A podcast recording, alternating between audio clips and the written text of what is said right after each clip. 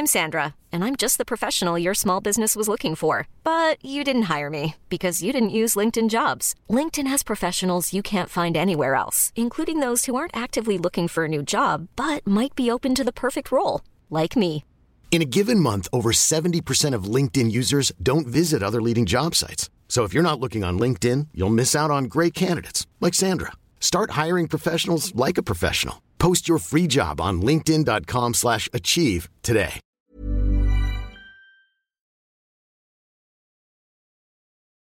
Lenin sagde engang det her med, at der er årtier, hvor der intet sker, og så er der dage, hvor årtier sker. Og jeg tænkte, oversat til dansk politik, så kunne man sige, at der er uger, hvor der ingenting sker, og så er der dage, hvor år sker. Mm-hmm. Og den her uge, det har været en, en uge, hvor der egentlig ikke er sket særlig meget. Er du ved at aflyse podcasten eller noget?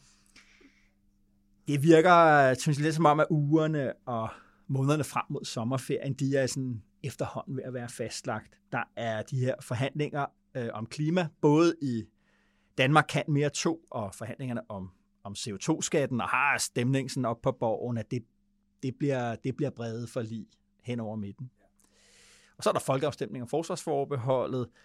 Øh, den ligger jo i den der den 1. juni, samme periode, som, som min kommissionen kommer med deres øh, beretning. Senest i hvert fald skal komme med den. Ikke? Og det er ligesom, det er det, der skal ske her øh, i frem mod sommerferien. Ikke? Så lige nu, den her uge, når man er gået rundt op på borgen, så er der faktisk sådan en ro på. Ja. ja. Men det giver os, os to jo mulighed for at reflektere lidt mere. Ja, jeg synes, det har været en vild uge, fordi øh, jeg var mandag til et langt møde over i Udenrigsministeriet, blandt andet om forsvarsforbeholdet, ja. Og blev selv lidt klogere også på, også på tænkningen om, hvordan, øh, hvordan især ja-siden selvfølgelig ja. Øh, tænker. Og tirsdag var jeg, var jeg selv moderator på en debat arrangeret af EU-kommissionens kontor i Danmark om russisk misinformation, hvor jeg mødte nogle sindssygt spændende folk, der øh, fortalte nogle mindblowing ting om det der russisk misinformation. Det var hele den debat om, om man skal forbyde de der to russiske statsmedier, Russia Today og Sputnik, som jo er blevet forbudt i EU øh, her under krigen. Øhm, det var vanvittigt spændende. Det er en helt anden historie, vi kan snakke om en anden gang. Og så onsdag havde vi jo så forbeholdsdebat, eller udenrigspolitisk debat her i gården med, med Pia Olsen Dyr og Søren Pape og, og Morten Messersmith. Så du ved, når du siger det der med, at det er en uge, hvor der ikke er sket noget, så tænker jeg så lidt, og der er kæft mand, jeg har haft en sindssyg uge, men sådan er det nogle gange. Men det er rigtig politisk, er det jo ikke en, hvor der er, Der er hvor der ikke er faldet blevet meldt nye nationale kompromiser ud, og øh, det er ligesom, der er noget fastlagt over det nu. Nu ved vi, Ja. hvad det er, vi, vi skal ind til. Ikke? Men jeg synes, at vi skal da tale om EU-afstemningen. Ja. Og netop det der med, hvad er det egentlig for en kampagne, vi kommer til at se øh, fra nu af? Fordi min tese er, at vi kommer til at se en meget anderledes valgkamp, og en meget, netop fordi vi får en meget anderledes ja-kampagne, end den vi måske har set de sidste 30-40 år. Ikke? Jo. Øh, vi skal også kigge på et af mine yndlingsemner, nemlig inflation, og hvad man gør ved det, og hvorfor det er, at valgtrummerne er begyndt at, at bullre igen. Uh. Og så synes jeg heller ikke, at vi lige må glemme uh, Ukrainekrigen. Lad os tage en, uh, en status på, hvordan den bliver ved med at transformere dansk og europæisk og vestlig politik. Yes, Jakob, skal vi ikke uh, sætte os om det bord, der er dansk politik, og gå i gang med serveringen? let's go.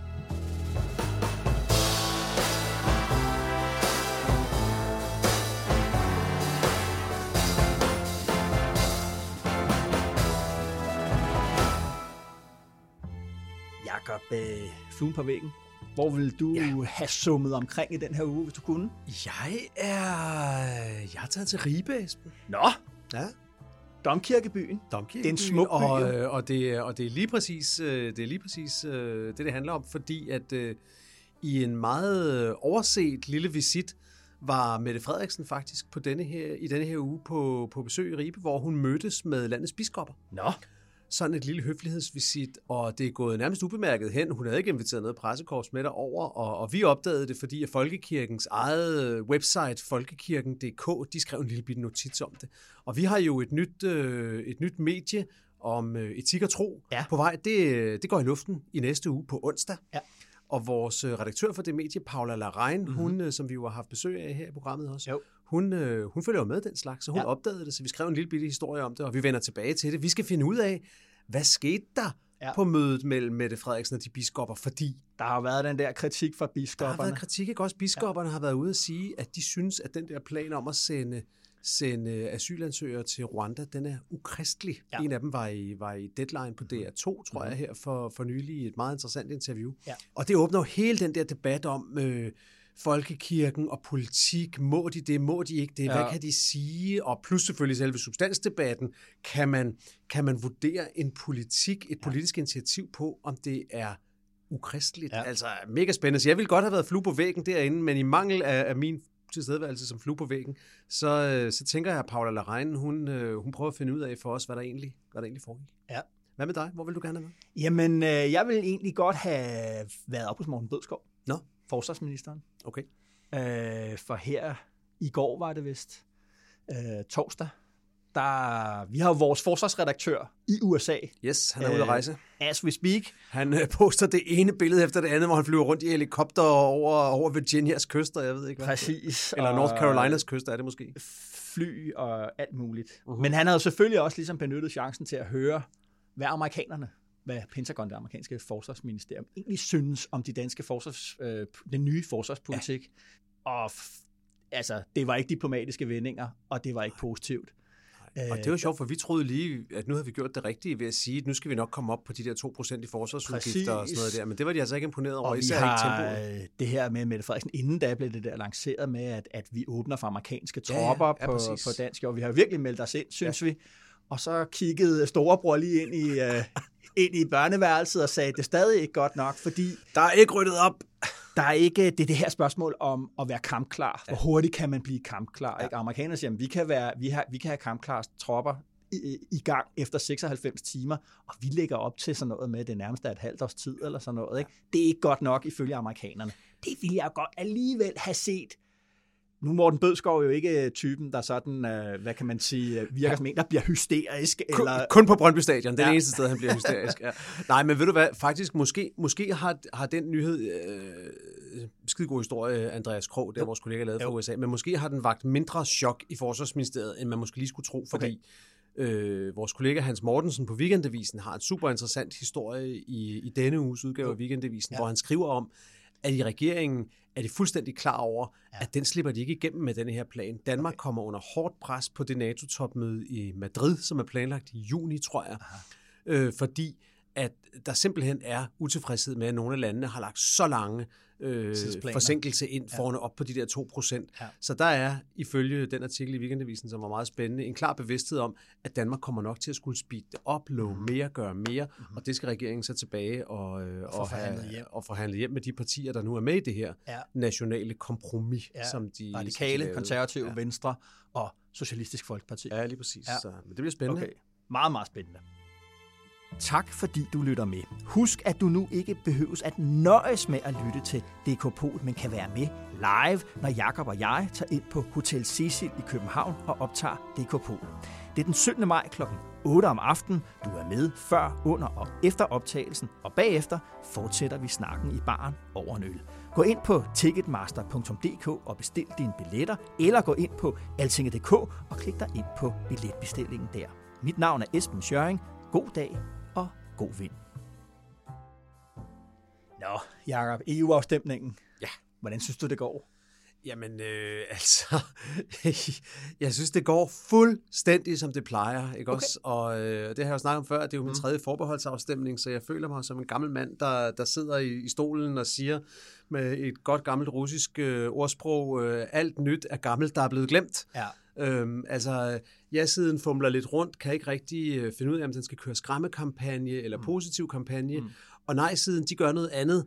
Og det andet, det, det synes jeg, det fik vi et, øh, et godt eksempel på her onsdag, da, da jeg havde besøg af tre politikere og tre partiledere nede i Altingets gård til en udenrigspolitisk debat, fordi på et tidspunkt, så begyndte Morten Messersmith fra Dansk Folkeparti, som jo, som jo er nej-kampagnen. Kan man ikke næsten sige det? Altså, Jo, altså, det er, altså hvis man kigger på det der med, hvem er det, der både skal skrue nogle øh, indrigspolitiske, danskpolitiske Ja. ja. egne interessepoint på det her, øh, og øh, koble sig op på en vej, bruge en nej-afstemning til det ja. også. Altså ja. udover at kæmpe for et nej, også bruge det til at profilere sig selv. Ja. Altså er det Morten Messersmith. Ja, det er ham. Han var der, og han øh, var selvfølgelig øh, i, i god form og fyrede den af, og på et tidspunkt så begyndte han på det her med, hans, hans, hans skræmmekampagne, for lige så vel som ja-siden altid fører skræmmekampagne, ja. så fører nej-siden også altid skræmmekampagne. Ja. Og nej-sidens skræmmekampagne denne her gang, den går på, at det kan godt være, at det ikke er så slemt med det her EU's forsvarssamarbejde, som det ser ud lige nu, ja. hvor det jo er noget, hvor landene selv bestemmer fra gang til gang, om de har lyst til at være med. Ja. Men, siger nej-siden, ja. det er jo ikke sikkert, at det bliver ved med at være sådan. Den gode det, gamle glidebane. Ja, lige præcis. Og, og regeringen har jo været ude, det kan man synes er klogt eller ikke, men de har været ude at garantere, at hvis det sker, at det bliver sådan et overstatsligt samarbejde, hvor ja. Danmark kan blive stemt ned, ja. så kommer der en ny folkeafstemning. Og ja. regeringen siger ovenikøbet, den selv vil, vil anbefale et nej ved den folkeafstemning. Så de siger, det kommer ikke til at ske, det kommer ikke til at ske, det kommer ikke til at ske. Uh-huh. Men Morten Messersmith, han er sikker på, at det kommer til at ske. Ja og det snakker vi lidt om til, øh, til, til det der debatmøde. Jeg kunne godt tænke mig lige at spille et lille klip for dig, ja. hvor, øh, hvor jeg synes, man får et eksempel på, hvad der er kernen af nej-kampagnen. Og mm-hmm. du, skal mhm. lytte, du skal lytte ret godt efter. Yep. Så hvis du er klar, så spiller jeg lige et minut for dig her. Kom med det. Altså hvis vi taler stemmeprostyr inden for EU-traktaten, så er der jo allerede i dag, altså for eksempel artikel 45 og 46, der har man jo flertalsafgørelser. Så er det rigtigt på artikel 42, der er der enstemmighed. Nu prøver du at svare udenom ved at gøre det teknisk. Nej, jeg, jeg beklager, at jeg svarer det det, så konkret, at det er svært at forstå, men det er faktisk hensigten. Altså, der er de steder, hvor der er enstemmighed i dag, altså vetoret, dem kan man gå bort fra, uden at vi kommer ind i grundlovsparagraf 20. Det var det højeste ret sagde i, Lissabon, i Lissabon-dommen fra 2011. Sådan ligger det. Hvis man så laver den overstatslige model, hvad forstår vi ved overstatsligt? Der forstår vi, at kommissionen får initiativretten i Europaparlamentet for medindflydelse, og EU-domstolen for domskompetence. Det vil nok kræve en ny overdragelse af beføjelse. Så er man inde i øh, grundlovens paragraf 20. Det spændende spørgsmål, det er, det mandat, som Folketinget kan give ved, EU, ved øh, forskellige militæraktioner efter paragraf 19 stykke 2, hvor langt, altså grundloven, hvor langt kan man spænde det? Altså vil man for eksempel kunne forestille sig, at man opretter en eller anden herreenhed dernede, øh, siger, at øh, Danmark bidrager med 100 mand eller kvinder eller et eller andet, men øh, og målet er for eksempel fredsbevarende. Du sagde fredsbevarende før, ikke? Kan man så forestille sig, at det mandat kan udfyldes af rådet selv inden for grundloven, inden for traktaten, det mener jeg da ikke, man kan svare entydigt nej til. Ja, okay. F- fik, fik du den? altså især det med, med, med, med grundloven og paragraf 19 stykke 2? Ja, det, det, er, det, det er et klassisk, øh, det er klassisk greb i en debat. Ikke? Gør den så teknisk, at, øh, man, at dem, der hører på det, ikke helt forstår, hvad der er, der sker. Ja, og han, og han lyder som en, der er in the know. Han ved Han henviser til så mange forskellige paragrafer ja. og gamle højesteretsdomme, at folk tænker, shit, han har læst op på det, og han ja. ved præcis, hvad det handler om. Ja. Men pointen i det, han siger, er meget enkelt. Det er, der kommer nogle franskmænd og tager vores danske soldater og sender dem i krig i Afrika, selvom vi ikke vil have det. Ja. Det er det, han siger. Ja. På en meget indviklet måde. Det kan, det kan i nej-kampagnen. Ja. Men, og det er jo klassisk. Det har du ret i. Glidebane. Øh, I virkeligheden kan man jo se, ja øh, ja- og nej-kampagnerne igennem historien som kampe mellem to forskellige glidebaner, øh, mm. eller glidebaneargumenter. Mm. Det her det glidebaneargument, som vi også talte om sidst. Danmark mister suverænitet, bliver opslugt af det store europæiske mm. hele, bliver en, en kejle i et europæisk spil billiard. Og, og ja-siden siger, at hvis vi ikke siger ja, så forsvinder vi også som land, fordi ja. vi bliver sat af på historiens øh, ja. perron, og toget kører videre uden os, og væksten forsvinder, og alt det der. Men spørgsmålet er, ja, spørgsmålet er jo, om det er det, ja, siden øh, vil, fordi jeg har været rundt her i, øh, i, de sidste, i den her uge, og lige de sidste uge også, og sådan lige følt der på ja-partierne, hvordan tænker I ja. alt det her, ikke? Øh, og der er en, en meget stærk bevidsthed om netop at undgå skræmmekampagne, undgå Project 4, men der er mm. også en, en idé om, hvordan er det, vi skal nå nogle tvivlere, og de tvivler er nogen, vi når i debatten med nej-siden, mm. og i hvordan vi omfavner nej-positionen, ja. øh, hvordan vi møder den. Det kunne man også høre i den debat, vi havde i onsdags, hvor både Per Olsen Dyr og især vil jeg sige Søren Pape Poulsen gik meget langt for at udtrykke forståelse Præcis. for skeptikerne. Præcis. Altså, jeg forstår godt, at ja. folk er forvirrede, og at folk er skeptiske over for, hvad der kommer til ja. at ske. Og sådan. Ja. Altså, de prøvede virkelig ikke at banke dem oven i hovedet, tvivlerne, eller prøve belærende. Nej. Præcis, eller udskammende, ja. eller et eller andet. Ikke? Og det er altså, der er en stemning helt ind i radikale venstre, ja. af at vi skal pille hvad skal man sige, værdikampsfølelserne ud af det her. Ligesom vi også vi spillede klippet i, i, i DK i sidste uge, Mette Frederiksen siger der, ja, men det er ikke en katastrofe, hvis vi siger nej, men det vil være en lille fordel for os, hvis vi ja. siger ja. Ikke? Ja. Altså tage dramaet og følelserne ud af det her. Ikke? Og der, altså, der er blevet lagt altså, det her diskussion, hvornår kommer ja-kampagnen i gang? Der er blevet brugt rigtig, rigtig meget tid på at analysere øh, hvad det egentlig er for nogle, specielt nogle ja. følelser, og hvad er det for nogle øh, verdensanskuelser, der findes, ikke hos dem, der er enige, dem, der gerne vil ind i, i forsvarssamarbejdet, men dem, der ikke vil. Hvad er det egentlig? Og, og, og der, det er derfor, jeg siger, at jeg tror, at vi får en, en anden slags ja. Øh, kampagne. Og også fordi, de to, de to partier, som har den, ja-partier, som har den største mængde af nej-siger blandt deres vælgere, det er det konservative Folkeparti, og det er Socialdemokratiet. Og der er den der stemning af, at vores opgave består egentlig i at tale til dem, fordi de skal sige øh, ja til det samme, men af forskellige, øh, af forskellige grunde. Ikke? Ja. Så, så det der med, får vi den der ja. meget massive, langstrakte fælles kampagne fra ja-siden, der står og siger, nu skal vi sige mm. ja, og du, du, du skal sige ja, ellers går det galt. Jeg tror ikke, vi får den. Jeg tror i virkeligheden, at vi får en meget mere low energy, øh, meget mere, øh, ikke, meget mindre følelsesmæssig øh, ja-kampagne. Det er meget mere tror, fragmenteret. Der, hvor jeg tror, at ja-sidens skræmmekampagne kommer til at foregå denne her gang, det bliver sådan lidt anderledes skræmmekampagne. Den tror jeg ikke meget kommer til at handle om, at, øh, at Danmark kommer til at blive isoleret i Europa, eller Ej. sådan et eller andet, som det lidt var både med, med retsforbeholdet og med euroen. Jeg tror heller ikke så meget, at det går på alle de ting, vi ikke kan være med i. Jeg tror, at skræmmekampagnen kommer til at handle om Donald Trump. Aha. Kommer til at ja. sige til folk, prøv at høre, ja. lige nu er der Joe Biden, Ja. Men hvordan vil I have det, hvis Trump kom tilbage? Ja. Er, er I trygge ved det der? Det, det er, og, og, og det er en skræmmekampagne, som måske til dels er, en, er, den kan man sagtens beskylde for også at være at være karikeret, fordi at, at i, i kongressen i USA er der ja. i hvert fald lige for tiden ja. en ret massiv opbakning ja. til NATO. Der ja. var en amerikansk delegation med både republikanere og demokrater på besøg i, i København for et par uger siden, og jeg var sammen med en gruppe andre journalister over på Christiansborg og mødes med en delegation, og det var helt tydeligt, at hele missionen for dem med at være i Europa, de var også ja. i, i Berlin og i Polen og skulle også en tur op til Grønland, ja, ja. tror jeg. Hele missionen med at være der, det var at sige meget tydeligt mm. til alle, de mødtes med, vi tror på NATO, vi tror på NATO. Ja. Og grunden til det er jo, at Donald Trump under et, øh, et, et meget berømmet NATO-topmøde, mens han var præsident, ja. var centimeter fra at melde USA ud af NATO og ja. sige, guys, vi gider ikke mere. Ja. Det, det var så tæt på. Mm-hmm.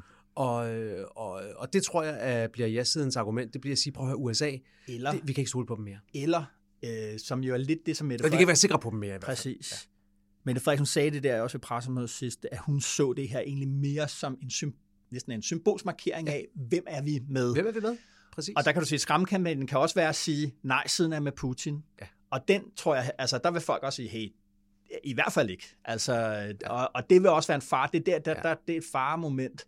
Uh, det er bare sværere, tror jeg, for nej-siden at gå ind i den der diskussion. De vil meget gerne have blandet Ukraine ud af alt det her, fordi så er det jo netop, at Morten Messersmith eller andre kan komme til, altså og både Dansk Folkeparti og Enhedslisten har jo haft lidt deres ja. issues omkring, ja, det må man sige. Hvad, hvordan forholder vi os ja. til, til, til NATO, altså jeg ved godt, at Morten Messersmith har, fra, og har altid, det skal siges, han har altid været entydig op, uh, udtrykt entydig opbakning til NATO, ja. men andre medlemmer andre af Dansk Folkeparti, har været mindre den intellektuelle ja. næster i Dansk Folkeparti, Søren Kraup, han var jo først, jeg lavede interview med ham på Berlingske Tidene for snart 10 år siden, han var jo helt på det der NATO's øst, østudvidelse, presset Rusland, var blevet en yes. menneskerettighedsforkæmpende organisation, og, ja. og han lagde sine æg i Putins kurv på det tidspunkt. Ikke? Yes.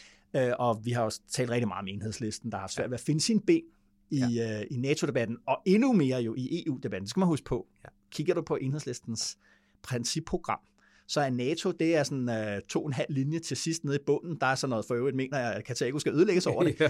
Men to tredjedel af partiprogrammet handler om at komme ud af EU. Og det er jo noget af det, som, som enhedslisten skal mødes og snakke om her om 14 dages tid i virkeligheden ja. ude i, i Hafnirhallen i Valby. Ikke? Ja, på den måde kommer, hvis vi har en sidste krølle på det, så kommer folkeafstemningen ubelejligt, tror jeg, for de kræfter i enhedslisten, som ønsker sig at man måske skulle begynde ja. en SF-agtig udvikling ja. hen i retning af at ja. se EU mere som en kampplads, og ikke noget, man skulle kæmpe for at komme ud af, fordi at så længe de ikke har taget det opgør, ja. så er de jo nødt til at stå fast på det, de mener lige nu, ja. og derfor kan de godt komme til at, og ligesom, hvad skal man sige, befeste deres EU-modstand ja. i løbet af den her kampagne, selvom de måske egentlig er på vej en anden retning. Men, øh, og så sætter jeg den sidste krølle på ja, okay. øh, jeg tror, at nu taler vi lidt af med, at nej-kampagnen er Messersmith, og dermed siger vi også, at nej-kampagnen ikke er enhedslisten. Ja. Min fornemmelse er, at enhedslisten vil selvfølgelig markere deres principielle modstand, mm. men det, man har ikke tænkt sig at gøre ligesom øh, Morten Messersmith gør, siger, det her det er også en arena, hvor jeg kan shine, mm. øh, eller partiet kan, kan shine helt vildt meget. Vi går ud og markerer i forhold til baglandet, men vi kaster ikke helt vildt mange øh, økonomiske og politisk personlige ressourcer øh, ind i det her, netop fordi, at det er en uenighed, øh, man, man har internt mm. i partiet.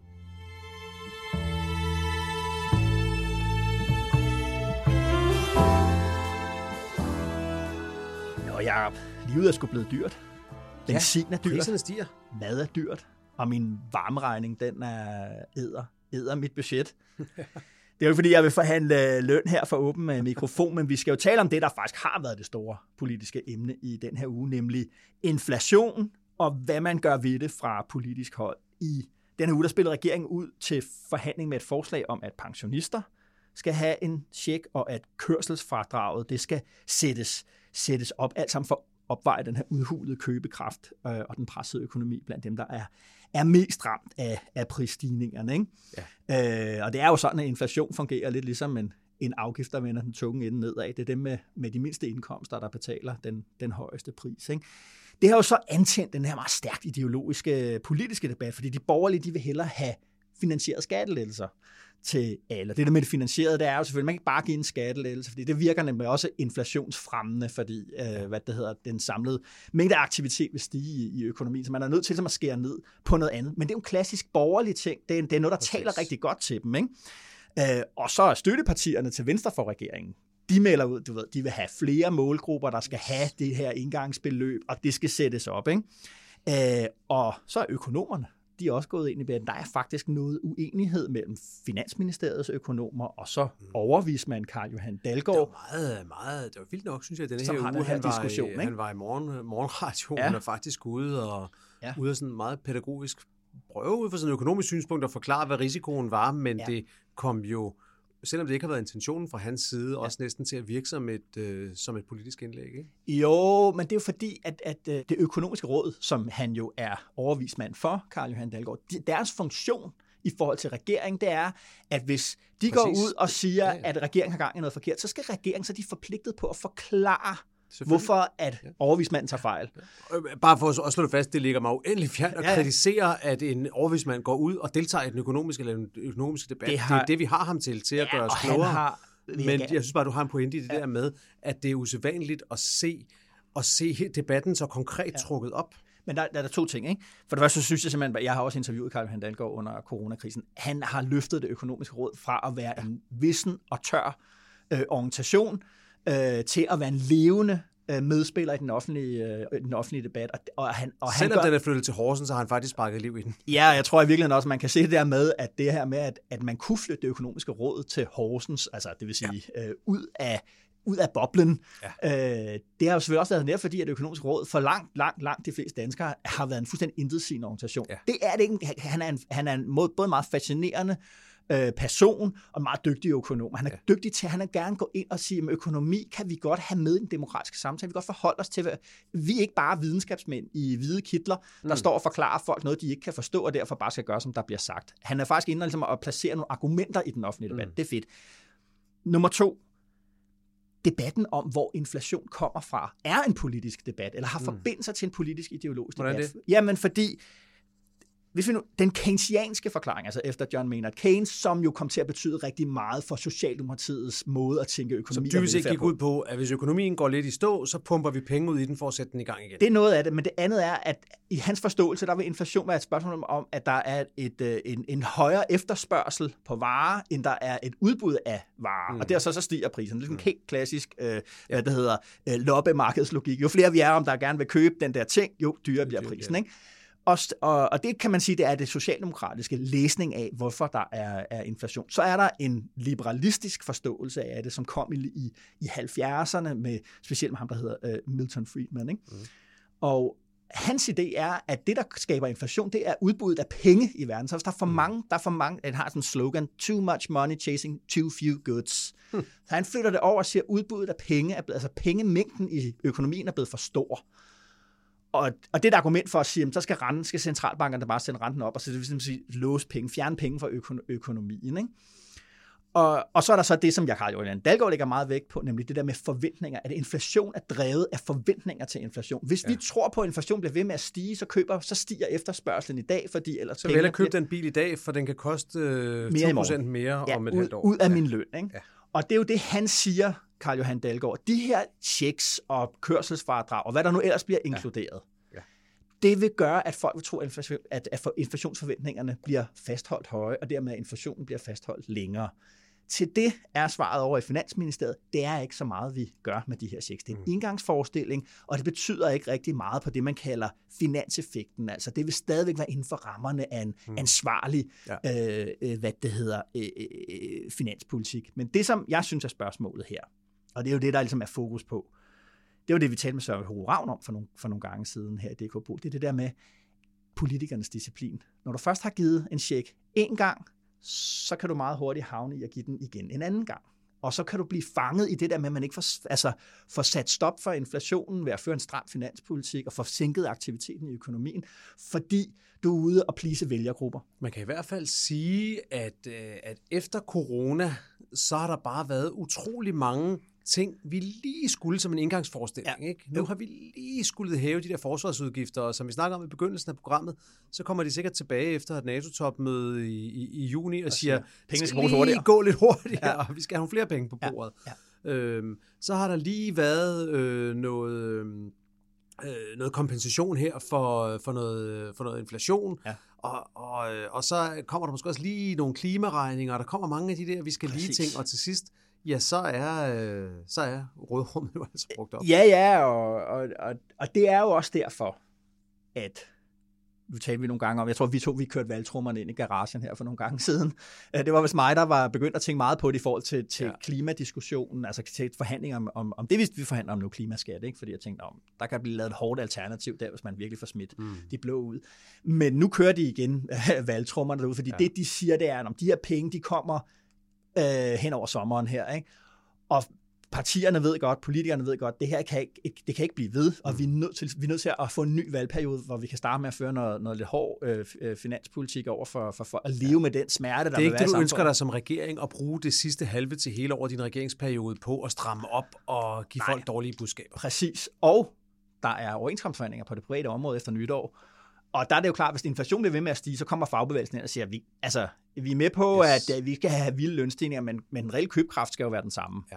Og vi taler lige om en, en dansk inflation, der ligger på 5%. Ja. Det vil gøre af, af, over på, ja. på, på arbejdsgiversiden. Det med valgtrummerne, det, det, den står du alene med, fordi jeg har for, det er sgu, det er sgu snart 20 år siden besluttet mig for, at jeg ikke vil spekulere i valg, og grunden til det er jo, at, øh, ja. at jeg synes på en eller anden måde, det er en gratis omgang, ja. og der er jo kun én person, måske nogle meget ja. få omkring hende, ja. der, der, der ved det, så, øh, så jeg har besluttet mig for, at, melde at ud. Øh, jeg ender, ja, og på den måde ender jeg jo altid med at tage fejl en gang, for til sidst bliver ja. der jo valg, ikke? Jo. men til gengæld er der mange andre, der, øh, der ender med at få ret en gang, men til gengæld har taget fejl rigtig mange gange inden, at de har, har råbt valg. Men Præcis. jeg vil sige så meget, ja. at vi begynder at kigge på de valgplaner. Du lytter til DK Pol. Mit navn er Esben Schøring, og jeg er politisk redaktør her på Altinget. Og hver fredag sender jeg dig på weekend med det, du skal have med i din analyse af dansk politik. Gå ind der, hvor du hører din podcast, og abonner på hashtag DKPol. Ukrainekrigen, øh, Jakob, vi berørte det lidt i starten i forhold til den der amerikanske modtagelse af den nye danske forsvarspolitik. Øh, det virker også lidt som om, at amerikanerne i forhold til, til, til Rusland og til krigen ligesom har skiftet lidt strategi. De siger, jeg så, at forsvars udenrigsministeren siger, at nu skal Rusland bekæmpes, så de aldrig mere Ja, det var forsvarsministeren, der sagde det. Ja, okay, det var forsvarsministeren. der sagde det under det der meget bemærkelsesværdige ja. møde, som amerikanerne ja. indkaldte til nede på Ramstein-basen i, øh, i Tyskland, hvor ja. de kaldte ikke bare NATO-landene, men 30 ja. allierede ja. Øh, lande ind til en, øh, til en snak. Ja det er meget bemærkelsesværdigt. Og, og kan du huske, vi havde snakken om Joe Biden på et tidspunkt, da han sagde, for God's sake, this man cannot stay in power ja. om Putin. Og vi diskuterede det her med, hele verden tror jeg diskuterede, var det en fortalelse, eller var det en bevidst fortalelse? Ikke? Det var en bevidst fortalelse. Det, det, det er i hvert fald dit, dit ja. take. Jeg er mere ja. i tvivl. Men her tror jeg i hvert fald ikke, man kan være i tvivl. Nej. Det her, det var et budskab. Ja. Og det, der er sket, er sindssygt interessant, det er, at når jeg tænker tilbage på krigens begyndelse, så, så havde jeg selv nogle muligheder for at tale med nogle virkelig centralt placerede folk ja. i den danske regering ja. og i det danske forsvar, ja. og deres budskab var helt, helt klart, Det kan tage dage, det kan tage uger, ja. men Ukraine har ikke en chance. Ja. Det var, hvad de sagde. Mm-hmm. De har ikke en chance. Mm-hmm. Og jeg siger det ikke for at hovere, fordi... Øh, det troede vi fordi, alle sammen. Det troede vi alle sammen, Ja, ja. og de, det var det, deres bedste efterretninger sagde. Jeg tror måske, amerikanerne faktisk var lidt mere i tvivl, mm-hmm. men på grund af skandalen om, øh, om øh, exit fra Afghanistan, hvor den amerikanske efterretningstjeneste havde taget så eftertrykkeligt fejl, Ja. så tror jeg ikke rigtigt, de europæiske efterretningstjenester turde tro på det, når amerikanerne sagde, ah, lad os nu lige vente og se, lad os nu lige vente og se. Men det endte jo med, at de faktisk øh, øh, modstod angrebet, og ja. præsidenten overlevede, han mm. blev i Kiev, han blev mm. i Mark, regeringen faldt ikke. Mm-hmm. Det viser sig jo i bagspejlet, har haft kæmpe betydning, kæmpe. at Zelensky ikke tog imod tilbuddet om at blive fløjet ud. Ja. Amerikanerne og britterne tilbød ja. ham det, og der havde han det der berømte citat, hvor han sagde, I need ammunition, not a ride. Ja. Jeg har brug for ammunition, ikke for et lift. Ja. Altså, ja. ikonisk citat, som kommer til at gå over i historien. Ja, ikke ja, ja. Nå, men det der så er sket, det er, at fra den der opfattelse af, at vi troede, ukrainerne var sikre på at tabe, så er vi nu bevæget os over en situation, hvor at vi ikke har råd til, at de taber. Vi har vi har ændret opfattelse, og når jeg siger vi, så mener jeg Vesten, regeringerne, tror ja. jeg, både i de fleste EU-lande og i USA, har fået det sådan, at det er vores krig. Præcis mm-hmm. det, som Zelensky gerne ville have, vi så Ja. det som. Sige, Ja. Det er en stedfortræderkrig, som han kæmper på vores vegne, mm-hmm. derfor kan vi ikke tabe den. Og det ændrer jo hele billedet Ja. i forhold til, hvor meget udstyr vi poster ind, Hvor mange penge. Meget, hvor mange penge vi poster ind, og, øh, og, øh, Hvor involveret vi er. og hvor involveret vi er, og hvordan vi går til sanktionerne om russerne, om det er sådan noget mest for syns skyld, eller om det er noget, der rent faktisk... Ja. Kan man også se på danske virksomheder. Nu, nu er det klart for alle danske virksomheder, at den går ikke. Nogle ja. af dem, synes jeg, har med rette tøvet lidt, hvis man er Carlsberg. Ja. Jeg kan fandme godt, undskyld jeg banner, jo. jeg kan godt forstå Carlsberg, der har bryggerier for milliarder af kroner i Rusland. Tusindvis af medarbejdere, de har ansvar for. Ja. Det er jo ikke noget, du lige en torsdag eftermiddag siger, Nå, det dropper vi bare. Nej. Hvad, skal de gøre? Jo. Øhm, men, men, men de er kommet dertil nu, at de godt kan se, det har ingen fremtid. Vi er Nej. nødt til at komme af med det. Vi er Ja. nødt til at sælge det. Og de har bare nedskrevet det i deres, i deres regnskab og sagt, at det har værdi nærmest nul. Altså, jeg tror også, at, at øh, altså, jeg tror, vi har også talt om det før. Jeg tror, at amerikanernes sådan det helt store blik på det her, hvorfor de er, føler sig forpligtet, hvorfor de mener, at det her er vigtigt, hvorfor de mener, at amerikanske interesser mm. er mere direkte på spil, end man måske ellers vil tro. Som Trump jo også repræsenterede, han var sådan, at Europa kan ja. være Europa, vi har fokus på, på Kina. Ikke? Jeg tror sådan i virkeligheden stadigvæk, at amerikanernes vigtigste fokus her er Kina, fordi det, de gerne vil vise kineserne med det her, det er, hvis man går i gang med, med, med, med landgrab-krige, altså erobringskrige af territorium i øh, det, som amerikanerne kalder vi, og Danmark kalder Indo-Pacific, altså øh, hvad det hedder, Sydøstasien og, øh, og, og, og Stillehavet Yes. område, ja, så går det altså galt. Og det går galt ikke ved, at vi sætter tropper på jorden, men at vi I bliver suget ind i en krig, I ikke kan vinde, og vi ja. understøtter, og vi ved jo ikke, der er det der, jeg, synes, jeg kan ikke huske, hvem der var, der sagde det der, at øh, dem, der, dem, der ikke ved noget, de taler, og dem, der ved noget, de taler ikke. Vi ved ikke, hvor dybt øh, CIA og den amerikanske, der, amerikanske her i det hele taget er involveret i efterretninger og hvad der bliver delt og sådan noget. Men de viser Kina lige nu, Ja. at gør du det der, så, så går det galt. Hvorfor- Øh, og hvorfor det tror har- jeg simpelthen er, er, er, er nøglen til at forstå, hvorfor amerikanerne er, er så opmærksomme på det her. Hvorfor har Rusland ikke tæppebumpet de, øh, de centrale steder i, øh, i, øh, i Ukraine, som de kæmper om fra luften? Mm. Altså, hvorfor har de egentlig ikke luftherredømmet i den krig? Ja. Yes, der er kun én forklaring på det. Det er, at amerikanerne forsyner ukrainerne med så effektive efterretninger ja. om fly, at de er i stand til at komme ud og skyde dem ned ja. med de der manpads, tror jeg, de hedder. Sådan Ja. ja. nogle øh, Ja, ja. jord-til-luft-ting, som de, som de står med at Ja, skyde ja, de der ja, fly ned. Altså, der må være så, jeg tror, der foregår så meget under radaren, undskyld udtrykket, af amerikansk efterretningshjælp af alle mulige måder, og måske også mere, who knows, Ja. men som, gør, som er med til at gøre, at ukrainerne kan holde, kan holde stand Kan holde i hvert fald. stand, ikke? Og derfra til at tro på, at ukrainerne så også vil være i stand til at, hvad skal man sige, fortrænge Rusland fra Donbass og fra øh, sydflanken omkring Mariupol og, og de der steder, der er nok meget, meget langt. Ja. Men om ikke andet, som du siger, så, så vil Rusland blive hævet ind i det, som jo har været vestens svøbe de sidste 20 år, og blive trukket ind i uendelige krige, ja. store kontroversielle tab på hjemmefronten, Ja. og en befolkning, der i stigende grad spørger, hvad ja. skal det nytte? Præcis, og et, og et altså at, at det der jo er autokratierne og diktatorernes problem, det er jo, at selvom at, at der ikke er demokrati, og de skal vælges, så er der jo behov for en eller anden form for folkelig accept ja. af det, og en opbakning til det, og en frygt for, hvad det vil betyde, hvis man går imod, øh, hvad det hedder, øh, diktaturet. Ikke? Altså, og det var jo historien om, undskyld, altså, hvad det hedder, øh, 1989 også. Det var jo, mm. at folk en dag holdt op med at være bange for, for, for, for styret, for Honecker i, i, øh, i, i Østberlin. Præcis. Og så så forvidrede øh, magten. Har du, set, uh, har du set den der dokumentar? Den ligger på DR nu, hvis du ikke har fået set den der, der hedder Navalny. Nej, ja, ja, jeg har nemlig set en af dem. Jeg ved bare ikke, om det er den samme. Jeg Nej, har nemlig okay. set en Nå, på det, Netflix, tror jeg, det var. Satte mig og så den den anden aften, og det er jo, øh, den er jo også lidt for meget nogle gange og sådan noget. Det er jo, jo. Det er jo øh, men, men det er jo en vild historie med ham, Navalny, der jo bliver, der jo bliver forgiftet. Ikke? Ja, altså, ja, ja. altså Putin prøver at slå ham ihjel. Ja, ja. Af flere omgange. Flere omgange, men, men, men han er jo meget tæt på at lykkes. Navalny får det der øh, giftchok i et fly. Ja. Øh, flyet nødlander. Ja og får ham bragt på sygehuset, så han overlever. Så bliver han jo fløjet til Tyskland, og jeg tror måske, at Putin, da han lader ham flyve til Tyskland, ja. måske må have tænkt, du ved, så er vi af med ham, så kan han sidde og brokse over i Tyskland, ja. men så kan jeg til gengæld beskrive ham som en forræder, der har flygtet fra sit land, og ja, ja, ja. så er han ikke farlig mere. Ja. Men Navalny tager jo tilbage ja. i Rusland. Og lader sig arrestere. Bliver anholdt ved ankomsten, og sidder nu ude i Sibirien et eller andet sted. Ikke? Ja. Men, øhm, men en vild, vild historie, ja. som jo beskriver lige præcis det, du siger, det der med, at han er en af de typer, og det er derfor, han sidder i fængsel derude, det er fordi, hans linje er, ja. hvis vi er mange nok, kan de ikke ramme os. Nej. Fordi vi er ikke, vi er ikke bange. Ja. Og, og Putins regime lever jo på, at folk er bange for det.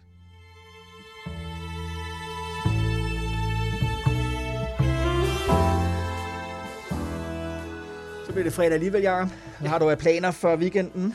Og ud i Kolohaven og ud og hoppe i Øresund, det er, det er plan nummer et. Ja, anbefalinger til, anbefalinger? Øh, til, øh, til lytter. Nu har jeg jo lige nævnt den der øh, Navalny-dokumentar på DR. Ja, den smider vi da også i show notes. Klart anbefalet, ja. men, men, men i samme, i samme boldgade, så vil jeg bare anbefale en artikel i denne her uge, hvor jeg vil også være ærlig at sige, jeg har sgu ikke fået læst en bog i denne her uge, i hvert fald ikke færdig. Jeg har læst en bog, men ikke, men ikke en bog. Nej.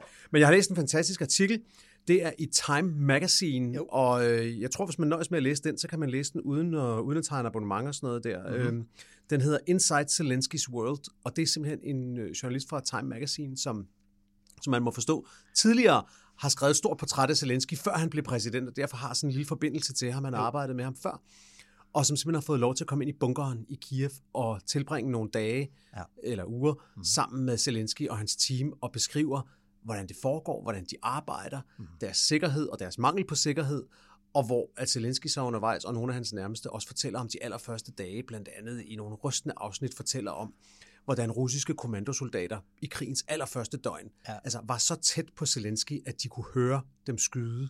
Wow. Altså, øh, ja, ja. Fordi det var jo russernes første plan, det var at komme ind og få fat i ja, ja. ham. Om, om planen så var at, at anholde ham eller slå ham ihjel, det får vi nok aldrig at vide. Nej. Men, det var et spørgsmål om meter. Det var et spørgsmål om meter. Ja. Så tæt på var de. Ja. Øh, det, er en, det er en vanvittig, vanvittig spændende artikel. Den skal ja. man bare ind og læse. Det, det, så har jeg i hvert fald en plan til weekenden. Ja. Og hvad har du med? du driller mig 10 med det der med, at jeg er fan af ham der, Adam Tooze, ikke? den britiske jo, historiker og økonom. Det er åbenbart jo et vestligt fænomen. Uh, det bliver kaldt Tooze Boys, sådan nogen, som, uh, som, uh, som er det åbenbart. Han har et, et kæmpe følge af, ja. af mænd under 40. Jeg er lidt over 40, men altså okay. Ja. Ikke? Men jeg er faktisk større fan af hende der, der hedder Helen Thompson. Ja, som øh, også er med i den der... Øh, Talking Politics. Pod, Talking Politics, ja, ja podcasten. Var, ja. var med. Ja. Den er jo lukket, den er lukket nu. Ja. Hun har en bog ude, som jeg skal anmelde, der hedder Disorder, Hard Times in the 21st Century. Uh, men hun skriver også ugenligt for The New Statesman, og jeg synes, man skal følge hendes, uh, hendes klummer analyser. Mm-hmm. Den seneste, uh, det er ikke en samlet analyse, det er sådan en, en tankeprovokation, men den handler meget om det der, som vi også har talt om her, det der med, at hvor langt den verden, vi er i nu, er fra den forestilling, vi havde i 90'erne, hvor ja. vi havde en forestilling om, at Europa repræsenterede verdens fremtid, altså mm-hmm. Den sådan postpolitisk, sådan var det begreb, vi brugte mm. dengang. Altså, vi, havde, vi var the end of history. Vi var dem, der havde overskrevet tærsklen fra geopolitik fandtes ikke mere, det vil sige hård militærmagt fandtes ikke. Mm. Nu var det blød magt og penge mm. og frihandel og alt det der. Og især lidt i Tyskland jo. Øh, det er jo også en måde, at tyskerne ja, ja. opfattede sig selv på. Det har vi også talt rigtig meget om. Men den seneste analyse siger hun, prøv at høre, det, Europa i 90'erne, det var en illusion. Altså, det var en, ja. en illusion om, at det var os, der ligesom udgjorde verdens fremtid. Hvis vi skal se på et årstal, der pegede på verdens fremtid, så det er 1979. Nå, hun siger, 79? Ja, 79. Nå. Sovjet invaderer øh, Afghanistan. Øh, og det gør de på baggrund af nogle eksplosive oliepriser, der har fyldt øh, hvad det hedder, den sovjetiske pengekasse med, med, med dollar. Ikke? Ja. Øh, og grund til, at olieprisen er steget, er, fordi der har været en revolution i Iran, en islamisk, øh, fundamentalistisk revolution med Ayatollah Khomeini i, mm-hmm. i, øh, i, i spidsen. Der har fået priserne til at, at, at stige helt vildt. Og i Kina, der sætter Deng Xiaoping gang i de reformer, der har gjort, at Kina her øh, 43 år senere er USA's vigtigste modstander, en kæmpe mm-hmm. drivkraft i den, mm-hmm. i den internationale økonomi, men han sætter også gang i et barnspolitikken i Kina, som er noget af det, den kinesiske mm. regime har allerstørst øh, issues med øh, i, i, øh, i øjeblikket. Ikke? Okay det er en fed artikel, hvor, man, hvor hun er god til det der med at, at pege på noget, vi overser, eller ja. noget, vi glemmer, og siger, prøv, trække det med ind i vores, uh, i vores uh, analyse. Okay. Det tror jeg også, hendes, jeg synes, hendes det kunne bog er. Så er sådan noget, vi op i en, uh, Det vil jeg læse. Ja. Og øhm, jeg vil læse med alle paraderne op, fordi, at, som du lige fortæller dem, nu vil jeg give hende jo, jo. the benefit of the doubt at læse artiklen, ja. men så der er nemlig en tendens nogle gange i, i, i britisk mm. kommentariat, mm-hmm. og især i amerikansk, jo. til at skrive den evige klumme mm. om Europas forfald og Europas latterlighed. Og du ved, jeg er helt enig i det med 90'erne, at det ja. var en illusion til grænseløse Europa, og der er Præcis. masser af ting, man har måttet revurdere. Ja. Sætte øh, opgradere de ydre grænser, ja. og Tyskland er ved at revurdere hele sin opfattelse af, hvad det vil sige at være europæer og sådan noget. Yes, baby, der sker masser af ting, ja. ikke også? Jo. Men jeg synes også, at man har afskrevet Europa rigtig, rigtig mange gange. Ja, ja. Hvor at for mig at se, hvis ja. vi kigger rundt, ikke, der synes jeg jo sådan set, at, at altså, man også bare må, øh, må tage hatten af for gode gamle Fukuyama og for den oprindelige Fukuyama-historien ja, ja. er død, ikke også? Jo. Altså, vis mig lige en mere velfungerende ja. samfundsmodel ja. ude i verden. Jamen det, tror jeg, jamen det tror jeg egentlig heller ikke. Jeg tror, hendes pointe er bare at sige, at Europa, europæisk politik, øh, bliver formet af, hvordan den globale politik ja. øh, hænger sammen. Ikke? Og det er jo det, vi, vi, vi står jo lidt med nu. Øh, det er jo ikke, at Rusland gør noget, Tyskland reagerer på det, USA reagerer på det, og mm. spørgsmålet er, vi diskuterer altid, hvor placerer Kina ligesom deres, ja. Øh, ja. deres interesser ja. hen i det her. Og det er bare for måske at prøve at få europæerne til at lade være med at kigge så meget kun på sig selv, og, og det mener jeg også lidt i den danske debat, når ja. vi for eksempel ja. diskuterer det her med, med, ja. med, med, med afstemning af forsvarsforbeholdet. Det er altså ikke bare et spørgsmål om, om, øh, om, om dansk suverænitet. Det er også, hvordan ser verden ud, og hvor er det egentlig, vi hører til hen det, i den det, verden? Det er det, der er Europas udfordring måske. Det er viljen til at erklære sig selv som stormagt. Ja. Altså, og det er jo europæerne er helt utrolig uvillige til det, og danskerne er utrolig uvillige til at erklære, erklære sig selv som en del af Europa. Tyskerne vil ikke være ledere af Europa. Europa vil ikke være ledere af verden. Ja men hvad nu, hvis vi var det? Ja. Altså, ja, ja. Så er det måske, det var det, der var Tony Blairs projekt jo, mm. som han ja, desværre fejlede fuldstændig med, ja. men det var jo at placere Storbritannien i Europa, ja. og være med til at trække Storbritannien ind i EU igen, ja. og også forklare britterne, at ja. det her, det handler om, at vi var en stor nation, mm. men hvis vi skal være det igen, ja. så kan vi kun være det som en del af denne her klub. Mm-hmm. Og det må man jo bare sige, øh, det var, det var mission failed for, for Tony Blair. Ja. Øh, ja, sådan er det. Bestemt det. Nå, vi skal læse en artikel, og så skal vi snakke om det igen. Lad os gøre det. Ja, tak for den her uge. Lige måde. Og også tak til dig derude med DK Pol i ørerne. Det er vi uendeligt taknemmelige for. Husk, at vi går live på Hotel Cecil den 17. maj, og at du henter din billet på ticketmaster.dk. Mit navn er Esben Schøring. God weekend og god vind.